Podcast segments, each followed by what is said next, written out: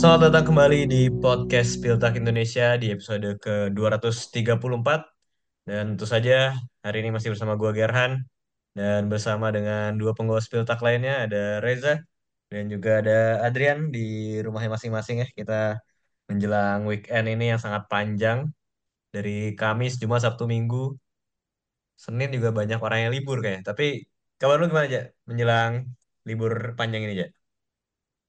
Ya lumayan lelah sih gue kira minggu ini karena eh, jalanan di Jakarta macet banget dari hari Senin sampai Rabu nih. Entah kenapa macet banget mungkin karena pengen libur panjang ya orang-orang jadi rajin banget buat kerja dan memenuhi jalanan. Bener-bener. Lu gimana Dri? Lu apakah sependapat dengan Reza? Lu merasakan hal yang sama di perjalanan ke kantor lu Dri? Ya gue sangat amat sependapat sih. Gue yang bingungin kenapa dua tiga minggu yang lalu gak seperti ini gitu. Padahal maksudnya eh, apa nggak ada long weekend hari kerja tetap sama kok tiba-tiba volume kendaraannya seperti lebih banyak gitu Gar jadi ya bener sih jadi sangat melelahkan aja buat mondar mandir pulang pergi eh, melewati jalanan protokol ibu kota ini. Iya, ya bener. Apalagi suka eh, juga sekarang kan lagi kemarin sih, eh, pekan lalu tuh gue melewati jalan ketika ada kampanye di GBK tuh. Wah itu bener-bener gila dan weekend ya iya ini kayaknya sekarang kan udah lagi masa-masanya kampanye-kampanye kan ya. iya Iya nanti karena puncaknya minggu ini tanggal terakhir 10. Tanggal 10 di JIS itu ya. ada yang Gimana sih? DJ sama GBK kan Oh iya, itu sangat dianjurkan tidak keluar rumah kalau yang rumah di Jakarta ya. Tapi di satu sisi keramaian di Jakarta juga cukup ter apa ya ter sama lah disamakan lah kalau di Bundesliga nih. Eh, di deadline day kemarin jarang-jarang deadline day Bundesliga nih seru dibandingkan sama di Premier League kan biasanya sangat biasanya deadline itu banyak banget deal-deal yang terjadi tapi musim ini agak menurun. Mungkin karena juga ada aturan FFP juga ya yang sedang digencarkan juga nih sama tim-tim Premier League nih yang untuk dihindari tapi di episode kali ini jadinya kita bakal ngomongin apa aja nih Ja?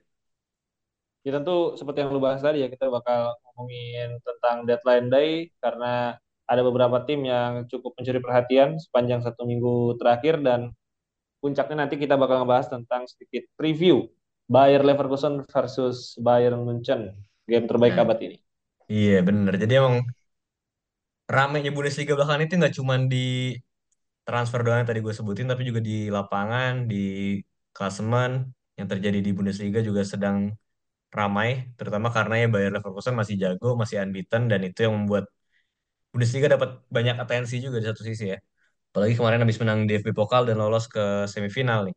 Jadi di bursa transfer kemarin di Januari jarang-jarang emang kayaknya si Bundesliga ini banyak pemain yang masuk. Walaupun sebenarnya nggak jarang sih. Cuman karena meniban pemberitaan dari Premier League aja. Jadi tidak terlalu ini berasa si Premier League ya. Dan ada beberapa tim atau pembelian yang kita akan soroti nih di kali ini. Kalau dari lu sendiri, Dri, kira-kira ada beberapa tim yang menurut lu eh, memanfaatkan dengan sangat baik nggak, Dri? Di Januari transfer window kali ini, Dri? Eh, kalau secara keseluruhan kali ya, Gere, gak hanya deadline day aja. Menurut gue sih Dortmund eh, lumayan nih, Ger, bulan ini karena eh, hasilnya di paruh kedua walaupun gagal menang lawan Heidenheim ya kemarin ya. Tapi udah naik dua peringkat, Ger. Udah udah merangsak lagi nih ke zona Liga Champions.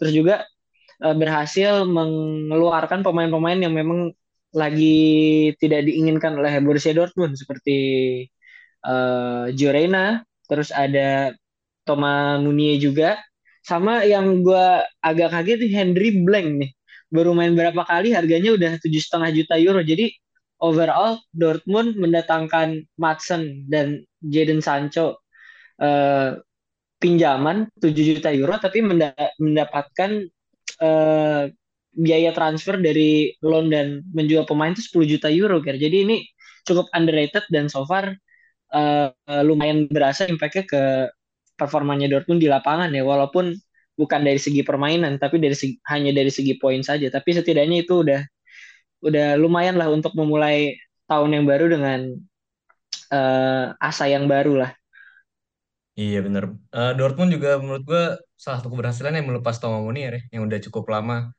tidak itu juga kenapa tiba-tiba dibeli gitu baru banget kan berapa jam sebelum kita siaran ini Muller resmi. Terus yang sebenarnya mengagetkan juga ada Gio Reyna di sana yang cabut dipinjam, ntar kita bakal bahas. Tapi sebelum itu kalau menurut lu, lu setuju nggak aja kalau memang Bundesliga ini di Januari transfer kali ini emang lebih exciting atau emang karena ya di Liga Inggris nggak banyak pergerakan gitu?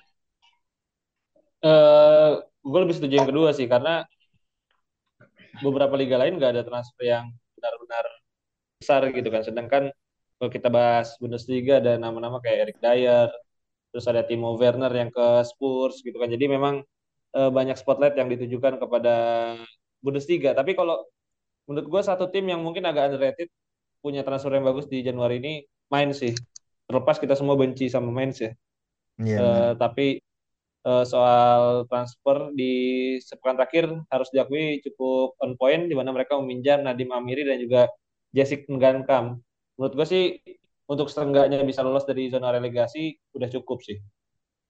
Tapi ya nyatanya kemarin lawan Werder Bremen kalah 1-0 ya masih Mainz dan gue ngerti sebenarnya Mainz mainnya cukup menyerang di akhir-akhir tapi kayaknya emang nggak bisa ngesut ke arah gawangnya semua pemainnya gitu. Dan gue setuju kalau emang Nadiem Amiri, walaupun ya dia sudah jarang main juga musim ini, tapi masih level Bundesliga dan Jessica Nankam ini kan juga sempat jadi andalannya sebelum dari eh dia ke Frankfurt tuh di mana ya di Hertha ya sebelum ke Hertha. Frankfurt. Iya dan selain itu eh selain main sih kalau gue menyoroti juga Werder Bremen ini tim yang memang sedang dalam di atas angin karena sedang sejak 2024 kayaknya bermain sangat apik, termasuk mengalahkan Bayern Munchen, terus sekarang juga sudah tiga kali kemenangan beruntun, dan meneruskan total tujuh laga tanpa terkalahkan gitu. Dan satu hal lagi yang patut disoroti juga, Werder Bremen ini saat ini sedang mendapatkan dana segar dari investor uh, konsorsium lokal ya. Campuran itu termasuk ada Frank Baumann yang akhir musim nanti pengen pensiun dari sporting director Werder Bremen kan. Dan juga tuh ada siapa lagi ya? Uh, COO-nya Adidas kalau nggak salah, CEO atau CFO gitu. Jadi memang mendapatkan uang sebesar 38 juta dan hasilnya di Januari kemarin udah langsung mendatangkan tiga pemain dan satu lagi udah diamankan untuk di Januari eh, musim depan. Yang pertama ada Julian Malatini, back Argentina yang sempat kita bahas. Terus ada Skelly Alvaro, pinjaman dari Lyon dengan buyout enam setengah juta dan satu lagi Hansen Aroen. Ini wonderkid yang digadang-gadang selevel dengan Oscar Bob nih. Lu gimana, Dri, melihat pergerakan Werder Bremen? Apakah ini menjadi bisa jadi apa ya tonggak titik balik Werder Bremen di masa depan, Dri, menurut Dri?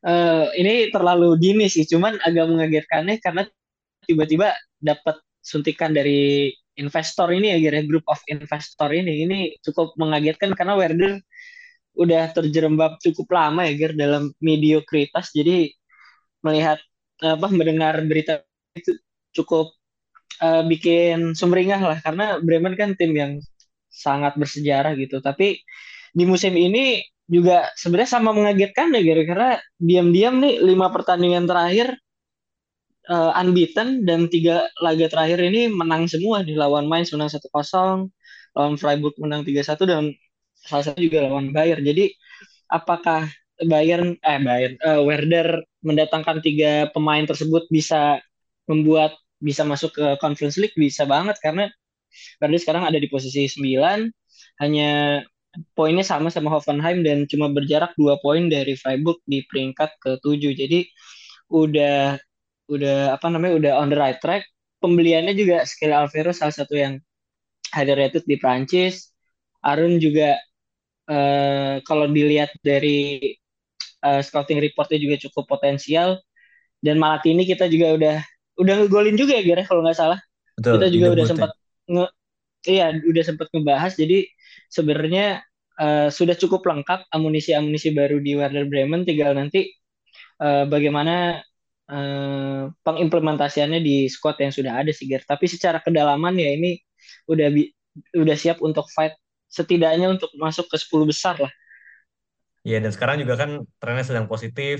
Kalau gue melihatnya sejak beberapa, pertandingan terakhir, memang Werder Bremen ini tampil lebih apa ya, dewasa secara bertahan sih. Nggak kayak dulu ketika tetap maksakan middle press ya, dengan pertahanannya yang juga kurang koordinatif. Dan kayaknya emang sejak Michael Zetter masuk ini jadi secara save percentage kayak lebih bagus daripada Pavlenka cukup jauh ya. Padahal ini satu hal yang sering kita banding-bandingkan nih. Pavlenka emang one of the best shot stopper sebelum musim ini gitu. Tapi ternyata Zetterer tampil bagus dan pembelian-pembelian ini pun juga sesuai dengan apa yang diinginkan oleh manajemennya Werder Bremen ya karena mengatakan dia pengen meniru Borussia Dortmund dengan mendatangkan pemain-pemain exciting prospek yang akan bisa dipakai jangka pendek dan dijual untuk beberapa musim ke depan gitu. Dan ini memang sepertinya bukan eh, cara yang ideal tapi memang cukup sustainable lah untuk bertahan di setidaknya Bundesliga papan tengah gitu. Kalau lu melihatnya gimana aja? Apakah memang pembelian pemain-pemain muda ini sudah cocok dengan Werder Bremen ya? Eh, sebenarnya bukan cuman perkara mudanya ya, Gar, ya. Yang on point dari transfer Werder Bremen menurut gua, gua juga setuju ini cukup exciting.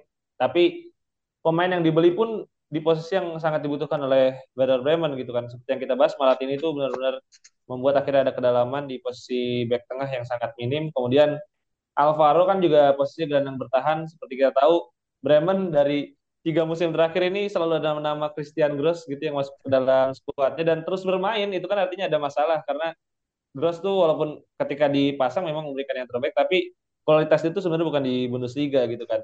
Jadi Alvaro masuk, kemudian ada Hansen Aaron juga yang dari United masuk di posisi gelandang serang, artinya Romano Smith dan Leo Bittencourt kalau misalnya salah satu sedang tidak bisa bermain, ada pemain yang menggantikan dengan kualitas yang mungkin ada di kualitas Werder Bremen gitu. Tapi gue juga melihat menarik melihat United sebenarnya karena kalau kita lihat United dalam dua musim terakhir ada upaya untuk menguangkan akademi mereka gitu, melepas nama-nama kayak si Elanga gitu, terus Alvaro juga kemarin ke Benfica kan. Zidane Jadi Iqbal memang juga ya. Iya, Zidane Iqbal ke Utrecht. Jadi memang cukup menarik sebenarnya lihat United mencoba untuk meniru apa yang dilakukan oleh Chelsea dan juga City gitu. Mencoba untuk mengkat pemain akademi yang mereka rasa nggak akan punya prospek di tim utama, tapi mempromosikan nama-nama kayak Kambuala dan juga Gore kan yang akhirnya mendapatkan cukup banyak menit bermain. Termasuk Kobi Mainu ya tahun ini luar biasa sih Hmm. gua keren banget mainnya. Iya benar gue setuju sama lu sih kalau memang ini memperdalam eh, skuad Werder Bremen dengan pembelian yang secara jangka waktu ini bisa kepake eh, ke Werder Bremen dalam beberapa musim ke depan gitu dan dari secara kualitas dan prospek sangat menyenangkan. Dan satu lagi pemain yang belum kita sebut tadi ada Marco Grul ya, yang bakal datang di musim depan itu sayap dari Rapid Vienna. Salah satu highlightnya kalau gue lihat tuh dia mengobrak-abrik eh, Fiorentina tuh di UEFA Conference League musim lalu kalau nggak salah ya.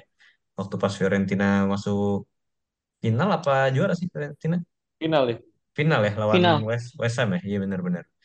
Dan ya itu Werder Bremen kita tinggal menyaksikan saja musim ini sih sedang berada dalam track yang bagus dan bukan tidak mungkin sih kalau memang pertahankan ini eh, performanya bisa saja lolos ke setidaknya Conference League lah kalau kita hitung-hitung gitu.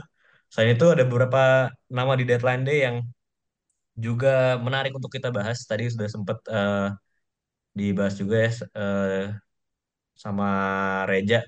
Oh, belum ya? Belum nih kayaknya ini belum nih. Entrah ya, Entrah mendatangkan Hugo Ekitike dia akhirnya menemukan pemain pengganti Kolomuani walaupun nih eh, dengan status pinjaman dan ada buyout clause ya kalau nggak salah sekitar di kisaran 20 juta ya kalau nggak salah.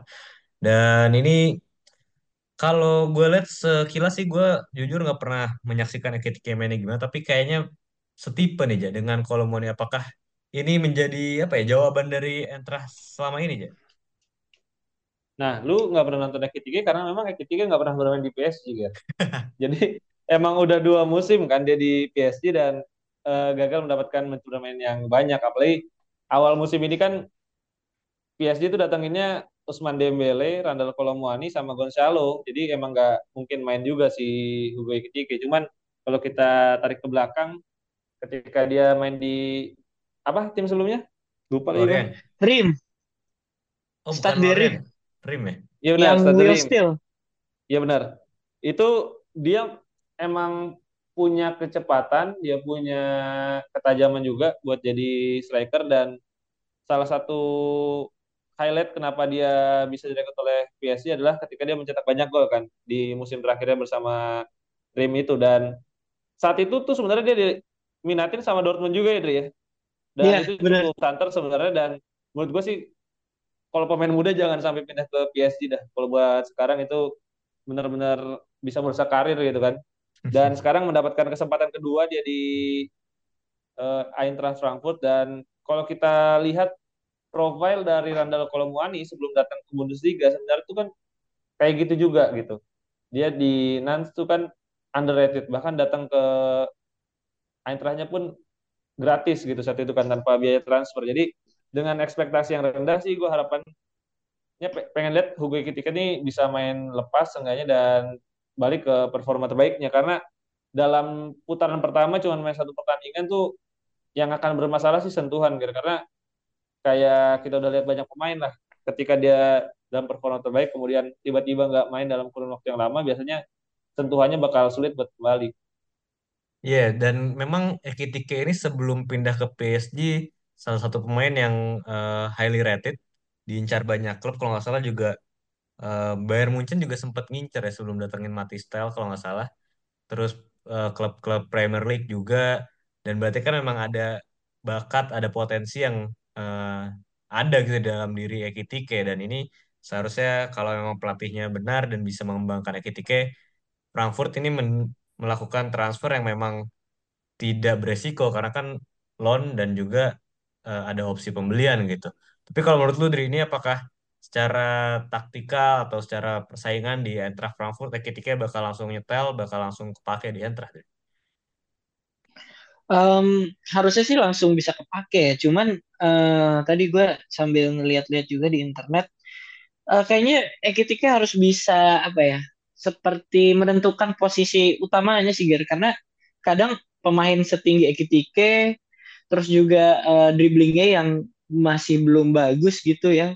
First touch-nya juga kadang masih suka ke mana-mana gitu. Kayak sebenarnya lebih cocok untuk dijadiin striker murni sih gitu. Karena kemampuan utamanya adalah dia eh, movementnya dia eh, bagus untuk eh, setinggi dia dan pergerakan di kotak penaltinya untuk menemukan ruangnya juga eh, lumayan bagus untuk pemain yang eh, masih usianya belia gitu Ger. Jadi kalau bisa ditaruh di posisi striker bukan di sayap menurut gue ini bakal jadi lebih efektif ya Hugo Ekitike. Ya pemain kayak Hugo Ekitike ini kayak korban juga sih, korban sistem dari klub yang membelinya gitu. Padahal gue kira mendatangkan Lee Kang In gitu kan, Eh, terus juga siapa lagi yang muda ya di PSG itu di era-era Gonzalo Ramos gitu, Eh, bisa setidaknya ngasih nafas baru untuk eh, PSG untuk lebih berani untuk mainin pemain muda. Cuman Hugo Ekitike eh, musim lalu lebih sering datang dari bangku cadangan sehingga penampilan terbaiknya masih belum bisa dikasih unjuk di Paris gitu kan. Makanya gue rasa Eintracht adalah tempat yang terbaik. Bundesliga adalah tempat yang terbaik untuk para pemain muda. Mungkin terdengar klise, tapi memang di sinilah anak muda ini dikasih kesempatan gitu, Ger. Dan memang Eintracht juga sedang mencari sosok pengganti eh, siapa Rando Kolomuani, terus juga penerus Luka Jovic dan Sebastian Haller. Jadi gue rasa saingannya memang di Sasa Kalajdzic yang juga sama-sama jarang main di Wolf karena cedera kan. Jadi ya risky tapi cukup calculated lah menurut gue ini pergerakan Eintracht. Iya bener. Dan sebenarnya kan Eintracht juga di lini depan sudah cukup banyak ya sebelum ini sampai-sampai si Jessica Ngankam yang tadi kita bahas juga akhirnya dilepas dulu di Januari kali ini. Dan memang di kalau dilihat track recordnya biasanya yang gagal di PSG itu selalu bersinar di Bundesliga ya dari dari zaman Nkunku, Diaby, Xavi Simons bahkan ya. Dan kayaknya nih Ekitike bisa aja bakal jadi sukses di Bundesliga nih. Selain itu, nama terakhir yang juga cukup mencuri perhatian di deadline day kemarin ada salah satu wonderkid dulunya ya pada masanya nih one of the brightest star lah di Bundesliga bersama Florian Wirtz bersama Musiala gitu ya. Itu adalah Giovanni Reina. Ini pemain yang cukup adem ayem di beberapa musim terakhir karena kayaknya tidak sesuai dengan keinginan pelatih eh, Dortmund ya. Tidak sesuai dengan kebutuhan taktiknya dari Edin Terzic. Tapi lu melihatnya dari ini kan Giovanni Reina dipinjamkan eh, dari Dortmund ke Nottingham Forest tanpa adanya opsi beli. Menurut lu apakah memang ini sebenarnya masih ada harapan di Dortmund dan apa sebenarnya yang salah dari Giovanni Reina di Dortmund? harapan nih sebenarnya yang agak unik ini sih Ger. Ketika dia dipinjemin ke Nottingham kan sebenarnya memperpanjang eh, kontrak dulu setahu gue sih Ger. Di Ya Dortmund betul. selama satu tahun kalau nggak salah. Jadi sebenarnya ini eh, lebih ke arah di mana Reina pengen ber, menit bermain yang lebih banyak dibandingkan di eh, Dortmund gitu. Memang musim ini cameo Reina ya. Cameo doang aja jarang kan. Apalagi main 90 menit. Jadi ini hal yang wajar ketika pemain uh, se seperti Reina pengen mendapatkan menit bermain lebih dan setahu gue juga dia sekarang udah dipegang nggak tahu manajemennya nggak tahu uh, langsung dipegang oleh Jorge Mendes ya agentnya Ronaldo kan jadi kayaknya pengen mengambil jalan yang baru lah di di tahun 2024 ini sebenarnya yang bikin Reina mandek nih ada dua sih Gar karena cedera ya itu di apa namanya nggak bisa diatur. Dan kedua lagi-lagi nih mirip kayak Ekitike Gar versatile tapi saking versatilenya ini pelatih kayak nggak bisa menemukan posisi mana yang paling cocok. Nah dan kemarin juga ada rumor bahwa Reina sempat uh, apa namanya menyatakan kalau nggak salah dia lebih cocok main di gelandang serang gitu ya bukan di sayap kanan uh, kalau nggak salah. Jadi karena terlalu bisa bermain di banyak posisi akhirnya Rena justru nggak dilihat sebagai pemain yang spesial gitu di Dortmund. Bahkan pemain-pemain Dortmund pada cedera kayak waktu Beno Gittens waktu Malen cedera Reina aja nggak bisa dapat menit bermain banyak gitu Ger. Jadi ya yeah, yeah. Uh, mas sangat disayangkan tapi uh, op, uh, kontrak yang diperpanjang setahun sebenarnya masih menandakan Dortmund melihat sesuatu di diri Giovanni Reina gitu Ger Iya sebenarnya banyak pro dan kontra juga terhadap Giovanni Reina. Kita tidak tahu di balik dari uh, apa yang terjadi di luar gitu ya. Karena kan di USA juga katanya dia ribut dengan pelatih, punya attitude yang tidak baik gitu. Dan kita tidak tahu Dortmund apakah di balik itu Giovanni Reina juga mengalami hal yang sama gitu. Karena kita tahu sendiri Dortmund pun waktu pas zaman Jadon Sancho menutup-nutupnya cukup baik gitu. Tidak seperti di MU kemarin yang di blow up habis-habisan. Tapi ini yang menarik si Giovanni Reina pindahnya ke Nottingham Forest nih. Kita tahu tim yang sebenarnya secara penyerangan tidak atraktif-atraktif amat dan juga dari secara kepadatan squad udah cukup padat nih di lini serang ya. Udah ada Callum Hudson-Odoi yang jadi uh, regular starter, Anthony Elanga dan apalagi di posisi yang sama ada Morgan Gibbs White yang tidak akan terganti tuh perannya di Nottingham Forest. Menurut lu apakah putusan tepat bagi Reina untuk pindahnya ke Nottingham Forest nih? Iya benar, gue juga sebenarnya udah memprediksi Giorena bakal pindah di Januari, tapi ada dua hal yang gak gue prediksi dari deal ini. Yang pertama adalah ternyata dia perpanjang kontrak sampai 2026 ya di Dortmund dan hmm. itu nggak ada yeah. yang memprediksi satupun bahkan fanbase Dortmund itu sendiri karena mengira udah habis gitu masanya Reina di Dortmund dan yang kedua adalah pindahnya ke Forest gitu. Yang pertama Forest mainnya nggak atraktif dan yang kedua adalah di posisi gelandang serang udah ada Dominguez, udah ada Morgan Gibbs White dan Gibbs White kan sama Nuno Espirito Santo tuh udah kayak CS kental gitu, nggak akan terpisahkan karena udah dilatih sejak di Wolverhampton Wanderers dan emang dia yang mengorbitkan Gibbs White kan saat itu. Jadi ini bakal jadi tugas berat juga bagi Giorena. Tapi gue setuju sama Adri, ini pemain harus menemukan dulu gaya mainnya seperti apa. Dan sebenarnya cerminan terbaik justru ada di squad Dortmund itu sendiri. Karena kita dulu juga sempat membahas hal ini ketika kita membicarakan Julian Brand. Nah, Brand itu kan dulu kita sering bahas, dia sering main di wing, tapi itu bukan posisi terbaiknya. Semakin sentral dia bermain, semakin dia akan bisa memberikan impact ke pertandingan dan breakout seasonnya Brand dalam dua musim terakhir bersama Dortmund ketika dia bermain sebagai center midfielder. Nah ini menurut gue mirip sih sama Giorena karena kalau dia ditaruh di sayap, gue rasa kecepatannya kurang, eksplosivitasnya kurang, tapi kalau dia ditaruh di gelandang serang, dia punya intelijensi, dia punya visi buat memberikan umpan-umpan yang brilian dan bagaimana dia bisa melakukan tembakan dari luar kotak penalti kan juga salah satu bakat terbaik yang dia miliki dan ini gue harapkan bisa, didapatkan dan ditemukan lagi sih ketika dia main di Forest walaupun gue nggak yakin ini akan jadi deal yang berhasil sebenarnya. Iya, kayak gue sih juga feeling gue agak sia-sia pinjaman Reina ini. Menurut gue juga sulit untuk berkembang di tim seperti Nottingham Forest. Dan ya ini gue kurang mengerti sih kenapa sih Reina ini perkembangannya mandek. Padahal di Dortmund udah punya banyak mentor yang bagus seperti Marco Reus kan sebenarnya beberapa musim terakhir mainnya mirip banget nih sama Reina. Main di sentral, terus juga Julian Brand mainnya juga bagus. Tapi Reina nih tidak apa ya, tidak menemukan permainan yang bisa mengeluarkan potensi sepenuhnya gitu. Walaupun di samping itu juga tidak diberi banyak kesempatan juga gitu kan. Dan itu mungkin menjadi bahasan dari transfer kita di Januari transfer window Bundesliga ya. Beberapa pemain yang sangat uh, cukup menarik untuk kita bahas. Dan selain itu uh, di minggu ini bakal ada pertandingan yang sangat ditunggu-tunggu dan kalau yang Reja bilang tadi the best match of the century kali ya. Bayern versus Bayer Leverkusen duel yang adu apa ya kalau kata orang-orang di netizen kan ini adu Leverkusen versus Harry Kane nih. Siapa yang paling jago gitu? Eh bukan itu deh yang adunya masih Koman sama Harry Kane ya. Koman tiap musim dapat iya kayak Koman Harry Kane gak pernah dapat gelar gitu. Tapi kan ini Bayern Munchen harus Bayer Leverkusen. Minggu ini dimain di kandangnya Bayer Leverkusen. Uh, kita preview sedikit. Mungkin ini pertandingan yang benar-benar top kelas. Dua tim ini sangat mendominasi dengan poin yang cuma beda dua poin kalau nggak salah. Dan Leverkusen tentunya berusaha untuk menjaga rekor tak terkalahkannya. Tapi lu melihatnya gimana aja? Apakah ini pertandingan yang bakal enak untuk dilihat di mata atau Bayer Leverkusen bakal bermain aman lagi nih?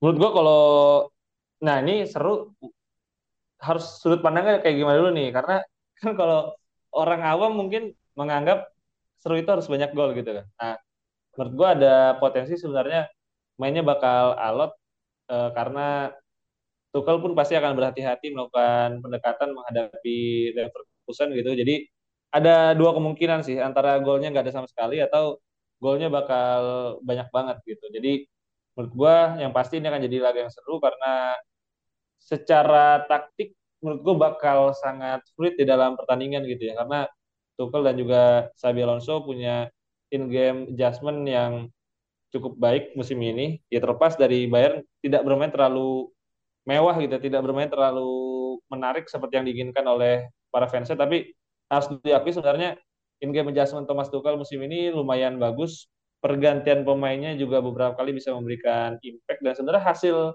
Bayern pada akhirnya tuh juga salah satu hasil terbaik mereka sejak dilatih oleh Pep Guardiola kan.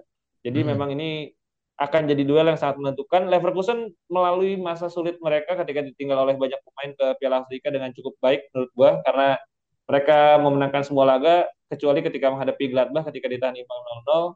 Tapi ini akan jadi puncaknya kalau dia bisa dapat hasil kemenangan di laga menghadapi Bayern Munchen menurut gua udah nggak tertahankan sih Leverkusen sampai akhir musim. Ini jadi pertandingan pivotal banget ya siapa yang menang di sini menurut gue bakal melaju sampai akhir musim dan bakal jadi juara sih walaupun ya kita tidak bisa memprediksi uh, mentah-mentah gitu ya tapi lu ngeliatnya gimana Dri? Ini pertandingan yang bisa dibilang the biggest match of the season dan keuntungan dari siapa Dri kali ini Dri? Ini sebenarnya uh, duel uh, peringkat satu dan dua ini di, di empat laga terakhirnya lah ya. Ini sebenarnya agak tidak meyakinkan nih Ger meraih poinnya gitu kan. Uh, kemar apa tadi malam ya baru aja menang lawan Stuttgart dengan susah payah abis seri lawan Gladbach. Sedangkan Bayern juga di minggu kemarin benar-benar gol apa nih sebutannya gol jatuh dari langit ya. Golnya Harry Kane yang bikin 2-1 Bayern. Yang sebenarnya Bayern juga bermain cukup membosankan cukup tidak atraktif dan tidak efektif. Tapi ya balik lagi karena ini duel antara posisi nomor satu dan nomor dua, uh, ini bakal jadi laga yang harus ditonton dan balik lagi ini akan menjadi penentu sih Ger. Seperti musim-musim sebelumnya ketika Bayern lawan Dortmund, siapa yang menang biasanya mendapatkan momentum nih Ger. Ini yang tidak tercatat di statistik, di atas kertas, tapi hawa-hawanya tuh biasanya tim juara ini bisa merasakan gitu sehingga uh, ini laga yang wajib dimenangkan oleh Bayern karena sebenarnya momentumnya lagi mengarah ke Leverkusen kan gitu. Tapi kalau untuk nanti jalannya pertandingan kayak gimana, benar kata Reja tadi ini bakalan banyak in in game adjustment yang mungkin kita nggak bisa nyangka-nyangka gitu kan. Kayak misalnya Bayern kemarin langsung main crossing and insya Allah gitu ya, crossing aja, crossing, crossing. Akhirnya ternyata dapat gol juga karena blunder. Terus juga kalau Leverkusen ini uh, secret weaponnya itu Nathan Tella. ini tiba-tiba orang suka suka lupa dia penetrasinya bagus ke kotak penalti. Jadi ya ini laga yang menarik dan laga yang harusnya bisa di marketingnya dengan dimarketingkan dengan baik lah oleh Bundesliga. Iya, karena memang kalau nggak salah si promonya pun udah ada di sejak Senin tuh, sejak ganti Minggu udah langsung ada promo pertandingan ini dan gue setuju nih pertandingan yang bakal menjadi syarat taktikal lah kayak Del Clasico di musim-musim sebelumnya dan ini udah tercermin ya dari pertemuan di musim lalu di awal musim juga benar-benar uh, top level match gitu. Uh, Xabi Alonso kita tahu bukan pelatih yang cuman berkutat dengan taktik itu, itu saja dan juga Tuchel lagi-lagi dengan Harry Kane-nya dengan uh, pemain-pemain di belakangnya Leroy Sané juga kadang bagus gitu kan juga sulit ditebak juga. Bisa aja kalah lawan Werder Bremen gitu. Tapi bisa juga menang dengan uh, cukup meyakinkan gitu. Tapi prediksi lu aja kira-kira aja siapa yang menang aja uh, karena main di kandang Leverkusen dan Leverkusen sedang punya kedalaman squad yang lebih baik. Dalam artian Leverkusen punya lebih banyak opsi untuk memberikan perbedaan dari bangku cadangan. Dan itu udah kita lihat ketika Nathan Tella, Amin Adli kemarin juga ketika lawan VfB Stuttgart di quarter final, rasanya memang Leverkusen bakal memenangkan pertandingan. Jadi eh, laga ini sesuatu yang cukup aneh sebenarnya ya untuk pertama kalinya setelah sekian lama Bayern Munchen akan ada dalam posisi di mana mereka tidak diunggulkan sepertinya. benar benar benar. Kalau lu gimana Dri? Apakah Bayern Leverkusen masih akan kesulitan di lini depan atau menurut lu tidak berpengaruh dan tetap menang Leverkusen atau lu jagoin jagoin Bayern deh singkatnya ini?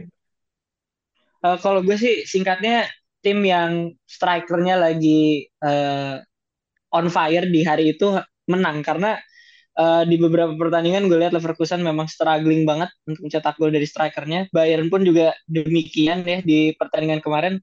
Kalau ada low block sedikit, kayaknya masih kesulitan untuk menciptakan serangan. Jadi dibutuhkan uh, skill mencetak gol ulung nih dari striker kedua klub tersebut untuk bisa menangkan pertandingan. Oke, paling kita tinggal menantikan saja kita uh, nanti bakal share sih apakah pertandingan ini bakal disiarkan di YouTube atau enggak. Nanti kita bakal share, tapi kayaknya sih bakal disiarin. Dan tentunya ini pertandingan yang nggak boleh kita lewatkan bersama. Bakal mungkin kalau di Liga Inggris nggak ada big match ini bakal jadi pertandingan yang wajib ditonton sih di, di pekan ini gitu. Oke kalau gitu, gitu aja di episode kali ini. Sampai jumpa di episode Spill Talk berikutnya. Bye.